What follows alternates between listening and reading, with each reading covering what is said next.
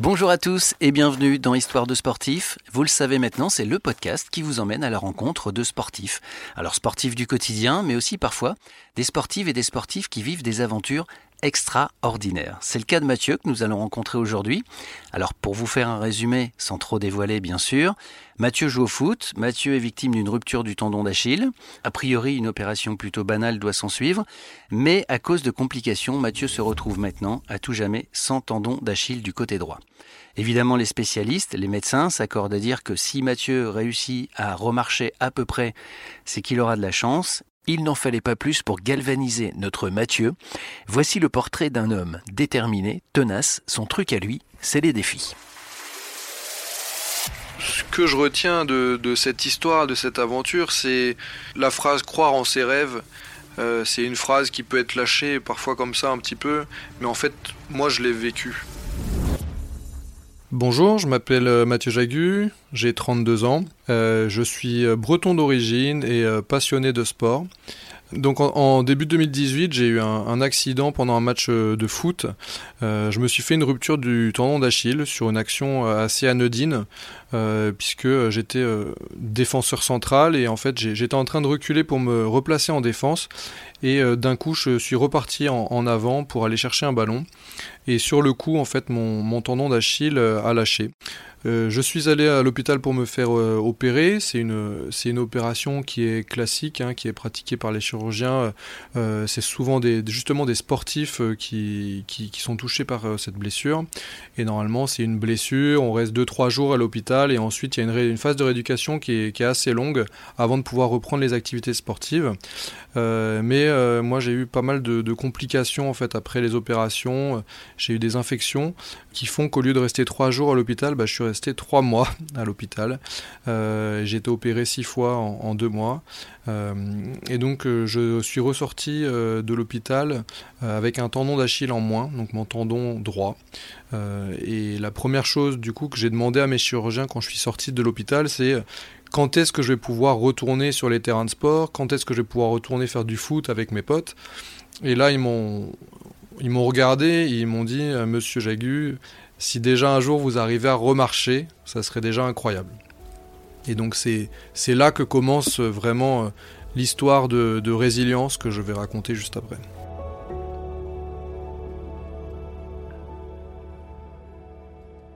Quand je suis sorti de l'hôpital, j'étais donc en, fauteuil roulant.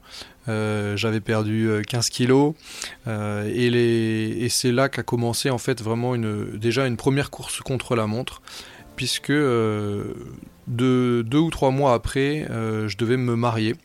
et j'avais décidé en fait pendant toute la partie où on était, j'étais à l'hôpital pendant trois mois, euh, mes chirurgiens me, m'encourageaient, on va dire, à, reculer ce mariage parce que comme on s'était assez flou, on savait pas trop où ça allait aller euh, avec les différentes opérations. Euh, ils m'avaient plutôt encouragé à reculer en, disant que je pourrais pas être debout, que, que, ça serait compliqué pour moi. Et en fait, moi pour moi, c'était vraiment important de conserver cette date parce que c'était un, un objectif euh, que je ça me permettait d'avoir un objectif en fait pour me battre. Euh, et donc quand je suis sorti de l'hôpital en fauteuil roulant je savais qu'il me restait deux mois et demi avant de me marier. Et donc ça m'a vraiment motivé à me lancer dans une rééducation de manière très intense. J'ai vu progressivement les, progrès arriver puisque je pouvais de plus en plus en fait porter un peu de poids sur ma jambe et je voyais les évolutions. Et euh, comme je suis euh, quelqu'un de, challenge, je me suis dit voilà, à mon mariage, j'ai pas pour l'entrée dans l'église, j'ai pas envie d'être avec deux béquilles, les vieilles béquilles que tout le monde voit et qui fait vraiment handicapé. Euh, je vais faire une surprise à ma femme et je vais acheter une, canne anglaise un peu stylée, un peu sympa. Mais ça veut dire aussi que ce genre de canne, c'est des cannes qui ne portent pas et qui n'aident pas à porter le poids de son corps. Et donc ça demandait un, effort encore supplémentaire. Et ce qui est assez fou, c'est que euh, la veille de mon mariage, je me suis entraîné euh, dans mon salon avec euh, ma maman à mon bras et j'arrivais pas à faire plus de 2 mètres. Et c'est bizarre, mais à aucun moment je me suis dit que j'y arriverais pas le lendemain. je me suis dit, bah voilà, aujourd'hui j'y arrive pas, mais demain ça va le faire. Et en fait, bah, le lendemain, pendant le mariage, le jour J. je suis arrivé dans l'église, j'ai fait les 30 mètres avec ma maman à mon bras et ma canne, avec tous mes amis, toute ma famille qui me regardaient, qui m'ont même applaudi quand je suis rentré. C'était vraiment un truc de malade. j'ai réussi à rester quasiment debout toute la messe et à refaire la sortie du coup au, bras de ma femme cette fois-ci avec, avec cette canne. J'ai d'ailleurs mes copains de foot qui m'ont fait un petit clin d'œil euh, à la sortie et qui ont fait une aide d'honneur avec des, cannes en plastique qu'ils avaient achetées. Et donc du coup, euh, je suis sorti et j'ai vu mes, voilà, deux rangées de, mes potes de foot qui, euh, qui ont fait une petite chanson à la sortie avec des cannes en plastique, voilà, pour montrer que bah, voilà, eux aussi me soutenaient dans, dans, cette, dans cette épreuve. Et donc voilà, c'était le premier objectif que j'ai réussi à accomplir en, sortant de, de l'hôpital.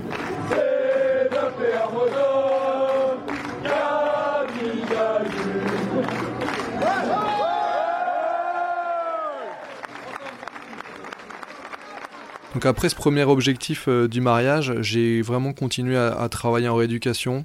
Petit à petit, j'ai passé les paliers.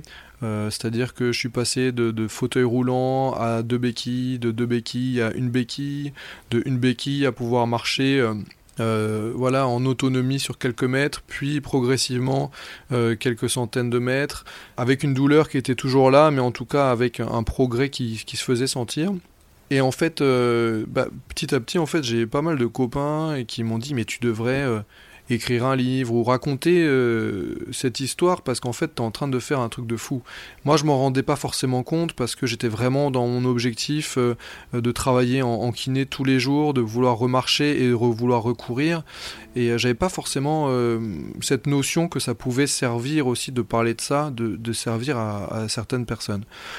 Et euh, donc voilà, ça s'est resté dans un coin de ma tête. Et un jour, en, novembre 2019, j'étais à la gare Saint-Sauveur à Lille et il y avait une projection de, de films euh, d'aventuriers. Et j'étais là assis dans cette salle euh, et je me suis dit bah, que j'aimerais bien en fait qu'un jour il y ait quelqu'un qui regarde le film de mon histoire. Le film de euh, Mathieu qui, à qui on avait prédit qu'il ne remarcherait pas, mais qui a, qui a fait un, défi, qui a, qui a montré que c'était possible finalement avec du travail, de l'envie et de la motivation. Et je me, à partir de là, je me suis dit, mais il faut que je fasse quelque chose à travers lequel je vais pouvoir raconter un petit peu tout ce parcours de, résilience que je suis en train de mener. Et comme, euh, comme je suis quelqu'un de très sportif, je me suis dit, bah voilà, naturellement, qu'il fallait que je, que je fasse un, défi sportif. Donc j'ai cherché un petit peu euh, ce que je pouvais faire, ce qui était aussi euh, adapté à, mon handicap, puisque avec 100 tendons d'Achille aujourd'hui, je peux pas courir, je peux pas sauter, donc j'ai beaucoup beaucoup de, de, contraintes quand même. Et comme je l'ai dit au début du podcast, je suis breton d'origine, et donc je me suis dit, il faut que je trouve quelque chose qui va me permettre à la fois de faire mon défi sportif, mais qui va aussi me permettre de, de revenir euh, en terre bretonne. Et euh, c'est comme ça un petit peu qu'est est venue l'idée de, faire un parcours de marche, puisque euh, c'est à peu près le seul sport valide que je peux pratiquer aujourd'hui. Et en plus de ça, on t'a dit il y a en 2018 que tu allais plus pouvoir marcher. Et ben voilà, ça fait sens de faire un défi justement où tu vas marcher. Et finalement, je suis arrivé à, construire ce, défi, ce projet, qui était de parcourir 1000 km à pied euh, sur le GR34 en Bretagne, entre le Mont Saint-Michel et la, euh, presqu'île de Crozon, qui est vraiment à l'extrémité de la Bretagne. Et donc euh, cet objectif, c'était de, donc de, ce défi, c'était de parcourir ces 1000 km. Et comme je suis compétiteur, sportif et peut-être un peu fou aussi, j'avais envie de me mettre une limite en termes de temps. Euh, et donc j'ai décidé de, le faire, enfin d'essayer de le faire en 40 jours, ce qui voulait dire aussi 25 euh, km euh, par jour en moyenne sur ce défi.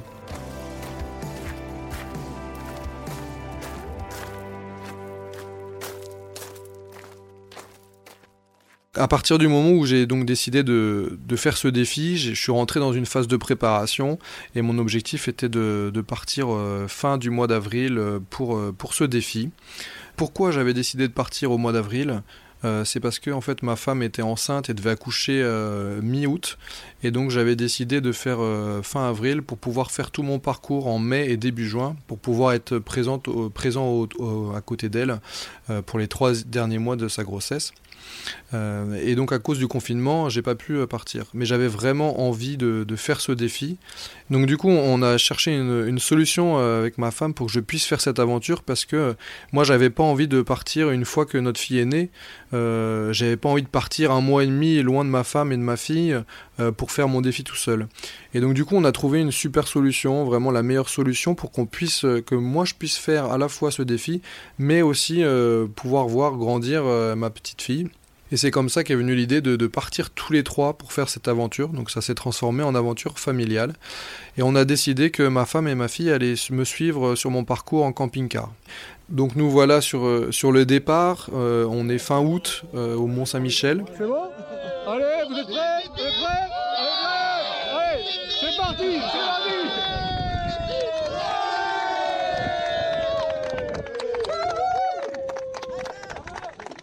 Et donc là, euh, bah, déjà, c'est super sympa parce que, euh, bah, j'ai, étant breton d'origine, j'ai pas mal de familles et encore des amis qui sont euh, dans la région. Et donc, ils sont venus m'accompagner pour le départ. il y avait une trentaine de personnes à peu près pour, pour partir. Et j'avais aussi convié, puisque L'objectif aussi de mon défi, c'était de promouvoir le sport pour tous.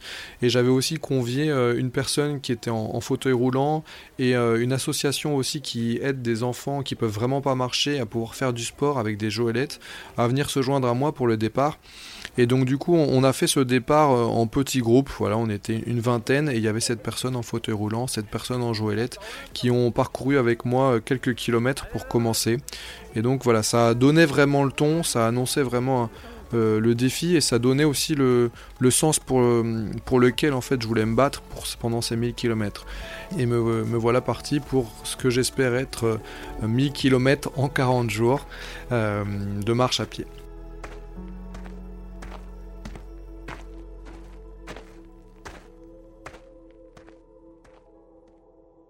les 4-5 premiers jours se passent vraiment, vraiment bien, euh, à un bon rythme, même un très très bon rythme. Et euh, finalement, au bout du, cinquième jour, eh ben, on va dire que peut-être le rythme était un petit peu trop, fort pour moi. Et mon corps m'a dit stop mais un vrai stop, ce qu'on appelle un, feu rouge, un feu rouge stop, puisque euh, je, ne pouvais plus marcher tout simplement. Euh, j'avais extrêmement mal à la jambe opposée, donc pas la jambe où j'étais blessé, mais l'autre jambe qui devait compenser pendant depuis 5 jours vraiment à fond. Euh, je boitais et euh, je n'arrivais plus à faire plus de 2 mètres.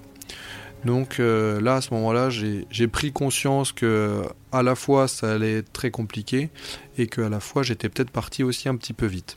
Euh, heureusement, j'avais, euh, en préparant aussi ce défi, je savais, je savais que j'allais avoir des, pépins physiques, et donc euh, j'avais constitué un petit staff médical avec mon kiné, un médecin, un médecin et un, ostéopathe qui sont sur l'île et qui avec qui j'avais contact tous les jours pendant le défi et qui, qui ont qui m'ont aidé déjà dans cette première difficulté à me, à me dire un petit peu quoi faire. Donc euh, j'ai vraiment suivi leurs euh, conseils. Pendant un jour et demi, j'ai pas du tout marché. J'ai fait les différents euh, soins qui, qui, m'ont expliqué qu'il fallait que je fasse. Et, on va dire que j'ai quand même croisé les doigts pour me, pour me en me disant est-ce que je vais pouvoir repartir? Parce que vraiment, quand je voyais que je boitais, je pouvais pas faire plus de 2 mètres je me dis là ça va être trop, très compliqué.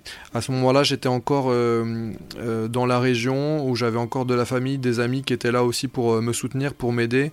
Mais, ils m'ont dit après que qu'ils pensaient pas que j'allais repartir parce que vraiment ça j'ai vraiment des grosses douleurs.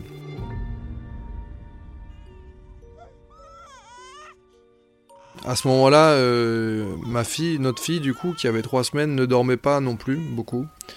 On va dire qu'elle dormait même pas beaucoup du tout. Euh, et donc euh, j'avais cette douleur. Euh, j'avais une grande fatigue parce que la nuit on dormait pas beaucoup. Et la troisième chose, c'est que c'est à partir de ce cinquième jour qu'on a commencé à, vouloir partir en camping-car. Jusque maintenant, on dormait euh, chez nos parents qui habitaient dans, le coin, donc ça servait à rien d'utiliser le camping-car. On a voulu faire la progression euh, en, douceur. Et donc là, on a commencé aussi à préparer le camping-car, à organiser. On a eu quelques problèmes techniques euh, sur le camping-car. On s'est rendu compte que voilà, ça allait pas être si simple que prévu. Et donc là, on avait trois gros facteurs le fait que je sois blessé, le fait que notre fille ne dorme pas, et le fait que le camping-car, voilà, c'était pas aussi évident que ce qu'on avait prévu. Et là, on est le cinquième jour, et hum, les doutes commencent à apparaître. Euh, je commence à dire à ma femme, bon, bah, si c'est comme ça, euh, je vais abandonner. Et ma femme m'a dit, non, non, euh, tu t'es préparé pour, tu as envie de le faire, il y a aussi des gens qui te suivent, nous, on est là pour, pour t'aider, on va pas arrêter, on est là avec toi et on va y aller.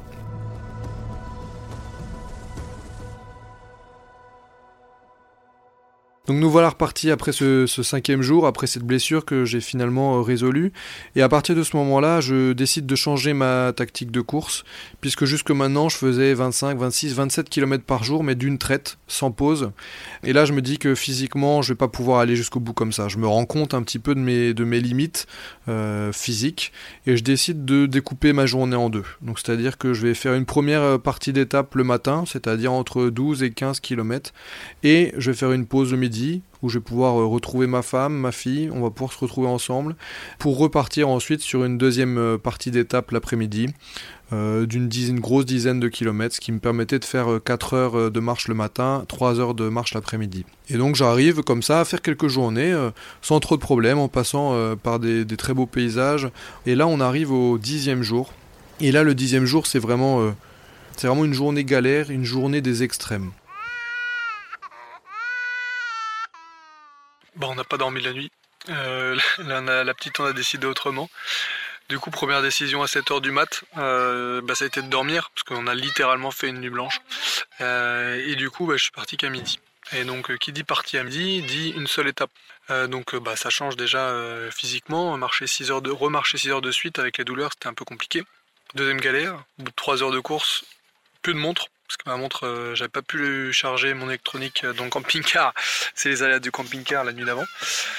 Du coup, plus de montre, ça veut dire plus d'heures. Bon, ça, c'est pas encore vraiment le plus important, mais c'est surtout je pouvais pas voir hein, qu'est-ce que j'avais fait comme chemin, qu'est-ce qu'il me restait à faire. Ça, un petit peu. Enfin, j'ai une routine euh, de nutrition. Toutes les 30 minutes, je bois et je mange. Bah là, c'était pas possible. Et puis, comme euh, un malheur n'arrive jamais seul, bah, téléphone au bout de 3h30, plus de batterie, enfin 15% de batterie. Je pense que là, c'était l'étape qui me fait dire que je vais pouvoir, je pense, aller au bout, parce que là, je pense que j'ai tout eu, je pense que je pourrais rien avoir de plus. Donc voilà, on va aller faire une bonne nuit et on va espérer que demain, ça sera plus calme. Allez, ciao ciao. Je repars donc après cette journée un, petit peu euh, compliquée, mais, mais, riche aussi en enseignements, et je continue à, faire donc du coup mes étapes hein, de, 25 km. Ce qui est sympa, c'est que euh, je, ne les fais pas forcément tout seul. Il y a certaines journées euh, où, je marche tout seul, mais il y a aussi d'autres journées où bah voilà, je rencontre des marcheurs sur, le, sur le chemin avec qui bah, on, partage quelques kilomètres. C'est toujours intéressant de, de discuter avec, ces, les marcheurs, de voir pourquoi les gens y marchent. Souvent, c'est des petites étapes, mais souvent aussi, c'est des gens qui parcourent le GR34 en plusieurs fois et qui, se disent bah tiens, on va prendre 5-6 ans pour faire ce GR. Et donc, c'est intéressant d'échanger sur bah, les parcours qu'ils ont, déjà, qu'ils ont déjà fait et puis de raconter aussi mon histoire. Ça permet de, voilà, de passer le temps aussi plus rapidement, de penser à autre chose et de pas être juste tout seul dans sa bulle avec sa musique en train de marcher. J'ai aussi euh, des copains qui me font une surprise, des, copains qui habitent à Chamonix, euh, qui me font une surprise aussi de, débarquer un, jour et de venir marcher avec moi euh, deux jours. Donc voilà, ça fait partie des petits moments dont je me rappelle et qui m'ont aussi redonné des, coups de boost.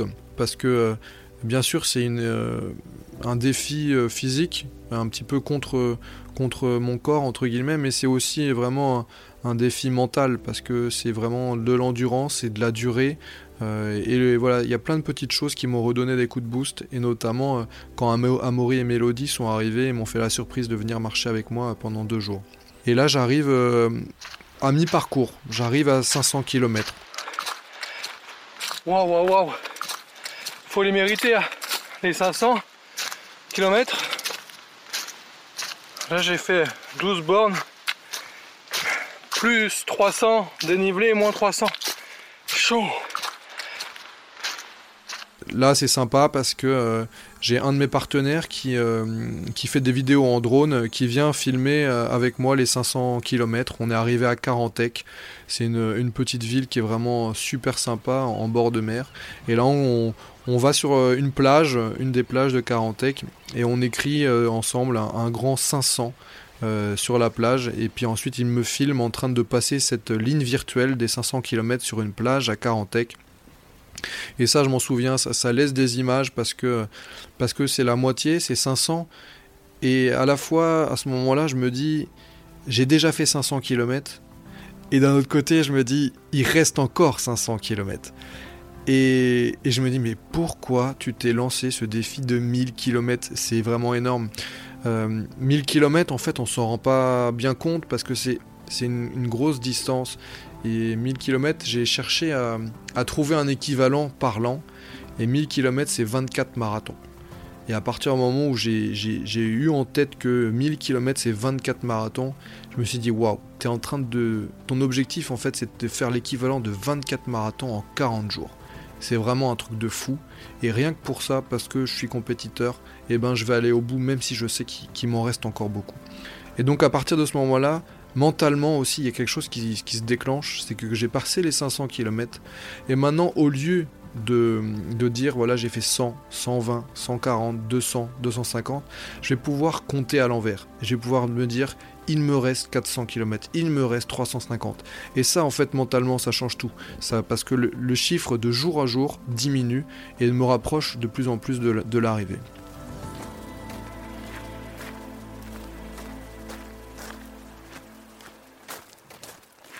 Donc voilà, je, continue, euh, après avoir passé cette, mi-parcours, je continue à marcher.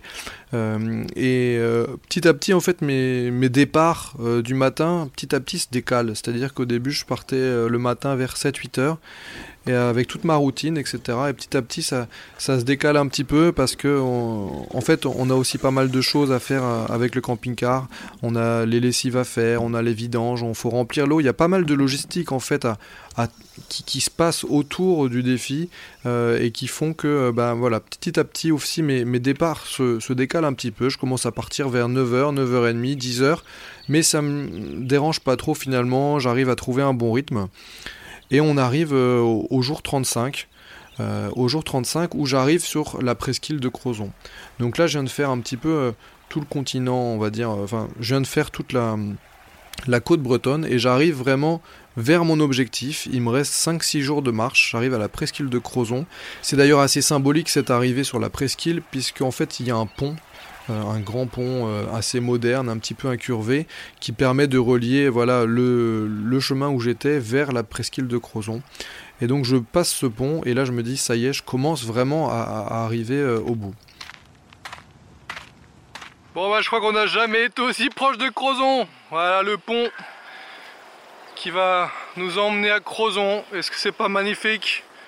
On y est, on y est, on y est Allez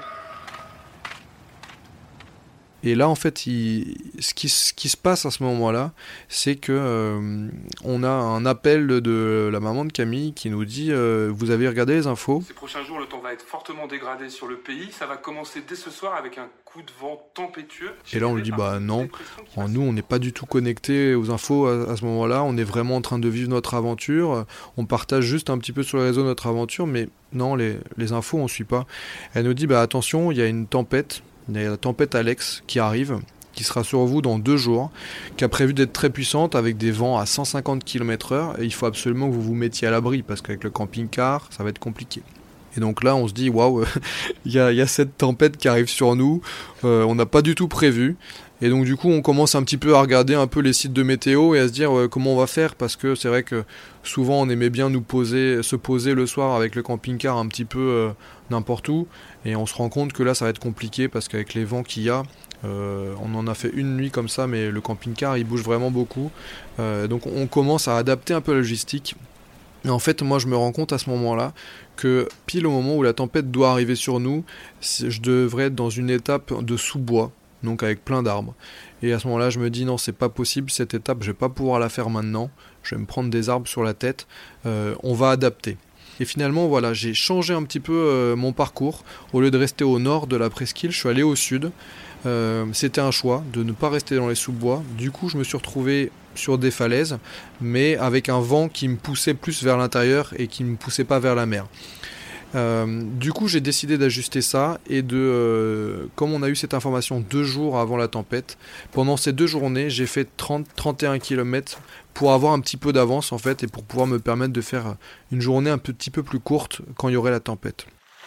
Bon voilà, j'arrête pour aujourd'hui. J'ai bien poussé. J'ai fait 30 bornes. Du coup, demain, je me réveille avec plus de 10 km d'avance qui va permettre de gérer la tempête peut-être et de faire une petite journée au lieu d'une grosse. On va voir ça, mais en tout cas, on est pas mal. Ce moment-là aussi, c'est un moment important parce que bah, j'ai un, copain qui, euh, qui est venu euh, de Lille pour un week-end. Euh, donc Jean et Alice sont venus pour un week-end nous rejoindre pour marcher et ils ont quand même fait beaucoup de routes et plusieurs fois j'ai dit à Jean mais euh, tu sais il y a la tempête qui arrive, euh, il va y avoir du vent, il va y avoir de la pluie, t'es sûr que vous voulez venir? Il fait oui oui moi je veux absolument marcher avec toi etc. du coup ils sont arrivés euh, sur un week-end qui devait être un week-end de tempête. Et en fait c'est ça qui est beau aussi en Bretagne, c'est que toutes les météos annonçaient une, une tempête incroyable. Et, et finalement il y a eu de la tempête mais on a aussi eu beaucoup de beau temps et donc avec Jean, on a passé le week-end à, marcher euh, sur le parcours, le nouveau parcours que j'avais créé en fait pour ces deux jours, et on, en a pris plein la vue. C'est-à-dire que c'est des sentiers que j'aurais, je n'aurais pas dû faire dans mon parcours. Et en fait, c'était, ça fait partie du top 3 euh, de, mes parcours. Comme quoi, une tempête peut finalement aussi euh, en s'adaptant peut aussi euh, voilà, permettre de faire des choses magnifiques. On a marché tous les deux, on avait l'impression de temps en temps d'être dans les calanques à Marseille. Euh, on a vraiment eu l'impression de voyager pendant un week-end. Il y avait des falaises, il y avait des pins, il y avait... ça changeait en fait tout le temps. Le... Vraiment, le paysage changeait vraiment beaucoup et on a vraiment eu beaucoup de chance. Et donc j'ai pu partager ce week-end avec, euh, avec Jean et Alice, ma femme et ma petite fille. Et grâce à cette tempête, finalement, on a fait un parcours pas mal. Ils sont repartis et le lendemain, du coup, j'ai repris mon parcours classique et donc je suis allé dans le sous-bois que, je devais parcourir pendant la tempête. Et là, euh, j'ai constaté les dégâts de la tempête. La tempête, Alex, c'est pas une blague. Hein. Il y a eu du grabuge ici. Il y a des arbres qui sont quand même assez énormes partout par terre. Ça a pas rigolé. Ça a pas rigolé par ici. Et je me suis dit que bon, j'avais bien fait de, de détourner un petit peu mon parcours pendant deux jours pour pouvoir, euh, pour pouvoir ensuite continuer. Et yeah, même si c'est encore loin, on aperçoit la presqu'île de Crozon ici, avec la pointe ici qui est mon objectif final, pointe de Pénir. On en est encore un peu loin, mais ça se rapproche. Et donc nous voilà le dernier jour, le 40e jour de course. Il me reste 25 km à parcourir. Je suis dans les temps, je suis super content. Là je sais clairement que je, enfin je sais que je vais aller au bout et j'ai euh, j'ai euh, mes parents qui me rejoignent. Il y a la, maman de Camille, j'ai euh, mon frère, ma soeur qui me rejoignent aussi pour faire cette dernière étape avec moi. Et donc voilà, on commence à, on part de la pointe des Espagnols à, à Crozon pour pour rejoindre du coup l'arrivée à la pointe de Pénir. Euh, et ces 25 km se passent vraiment super bien. Euh, j'ai aucun, aucun problème physique à ce moment-là, ça, ça, déroule. Et on arrive euh, voilà, sur, le, sur le dernier kilomètre, le millième. Pour ce millième kilomètre, en fait, j'avais invité toutes les personnes qui le souhaitent à parcourir avec moi voilà, ce dernier kilomètre. Et je savais pas du tout euh, s'il y a des gens qui allaient venir, combien de personnes allaient venir. Et finalement, on se retrouve à une cinquantaine, une cinquantaine de personnes à parcourir ce millième kilomètre. Euh, beaucoup de personnes locales, hein, de la ville locale que je ne connais pas, avec qui j'ai jamais parlé, qui sont là en fait pour parcourir avec moi ce dernier kilomètre. Et ce qui se passe, c'est que j'avais donné une heure euh, pour pour bah, une heure de rendez-vous pour commencer ce dernier kilomètre. Et toute la journée, on a eu du beau temps. Et une demi-heure avant euh, l'heure de départ pour le millième kilomètre, il a commencé à pleuvoir comme jamais. Euh, et du coup, en fait, on a fait ce millième kilomètre sous la pluie, avec le vent de face. Euh, il faisait froid parce que là, on arrive, on est le 7 octobre. Donc on est parti fin août, euh, je suis parti fin août, il faisait super beau. Là on arrive le 7 octobre, il fait 10 degrés de moins, il pleut, on a le vent de face. Et pour autant, les 50 personnes qui sont venues, dont plus de la moitié que je ne connais pas, sont restées et ont parcouru le millième kilomètre avec moi sur les petits sentiers sur le, bord de la falaise euh, pour aller jusqu'à la pointe. Donc c'était super sympa.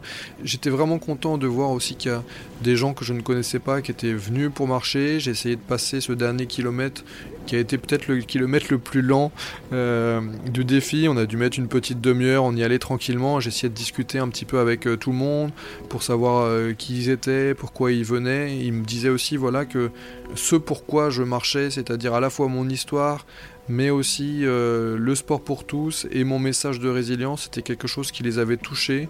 Ils avaient eu l'information euh, dans, dans, le journal local et ils avaient eu envie de me soutenir sur ce dernier kilomètre. Et puis bah, en fait j'ai juste eu à les suivre sur le dernier kilomètre parce que tous c'était des, des, locaux, donc ils, m'ont monté le chemin. Et donc vraiment c'était très sympa, on a oublié... Euh, qu'il y avait la pluie finalement. Et en arrivant euh, à la pointe, il y avait euh, monsieur le maire, le maire de Camaret-sur-Mer du coup, qui nous attendait, qui avait prévu de, m'accueillir. Euh, et donc on arrive au bout de cette pointe, sous la pluie, monsieur le maire tout seul, sans parapluie ni rien du tout, qui nous attend, et qui nous attend auprès de la borne 1000 km. Parce qu'en fait, si j'ai choisi aussi de faire ce parcours, c'est parce qu'il y a une borne en granit qui a été posée en 2018 à cet endroit-là pour indiquer en fait que c'est le millième kilomètre du GR34 à partir du Mont Saint-Michel. Et donc j'arrive là, au bout de mon défi, il y a toute ces, cette cinquantaine de personnes qui, qui m'applaudissent, je dis bonjour au maire, le maire nous fait un petit discours. En, tant que maire de Camaret, malgré ce temps breton, je voulais à tout prix être présent pour accueillir euh, monsieur Mathieu. Mathieu, pour accueillir Mathieu. Moi aussi, j'en profite pour prendre, un, pour prendre la parole et puis pour, euh, pour dire merci déjà, remercier à toutes ces personnes qui sont venues et puis euh, voilà, dire à, quel point je suis fier d'avoir réussi à, faire ce défi, de montrer que bah, finalement, même s'il y a deux ans, on m'avait dit que je ne remarcherais peut-être pas, montrer que voilà à force de travail, à force de motivation, à force d'envie, euh, on peut réussir à faire des choses qui paraissent impossibles. Et, euh, voilà, j'ai aussi remercié évidemment euh, ma femme et ma petite fille qui, étaient autour de moi pendant ce défi. Sans elles, clairement, le défi déjà n'aurait pas du tout été le même. Et puis, je sais pas, voilà, elles m'ont donné aussi de la motivation au quotidien, elles m'ont, aidé, ma femme qui m'a aussi beaucoup aidé sur la logistique. voilà, donc c'était vraiment un, défi d'équipe et je suis vraiment fier aujourd'hui de l'avoir fait.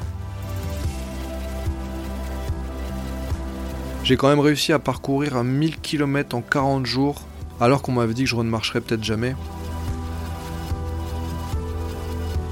Moi j'aime bien l'idée d'essayer de, de, repousser mes limites, mes nouvelles limites d'ailleurs maintenant euh, physiques, puisque ce n'est plus les mêmes.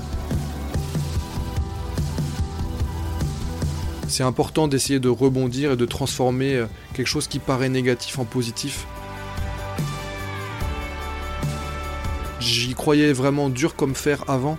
Maintenant, je peux dire que je l'ai fait, que je l'ai vécu, que c'est pas impossible. Ce que je retiens de, cette histoire, de cette aventure, c'est la phrase croire en ses rêves.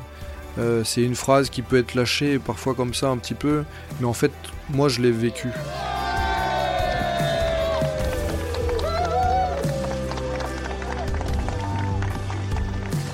Merci beaucoup Mathieu pour le partage de cette folle aventure et puis aussi pour cette leçon de, courage, de travail, d'enthousiasme. Et puis merci à vous d'avoir suivi ce podcast. S'il vous a plu, comme d'habitude, n'hésitez pas à le partager et à mettre des étoiles sur Apple Podcast. Et on se donne rendez-vous pour d'autres histoires de sportifs. Salut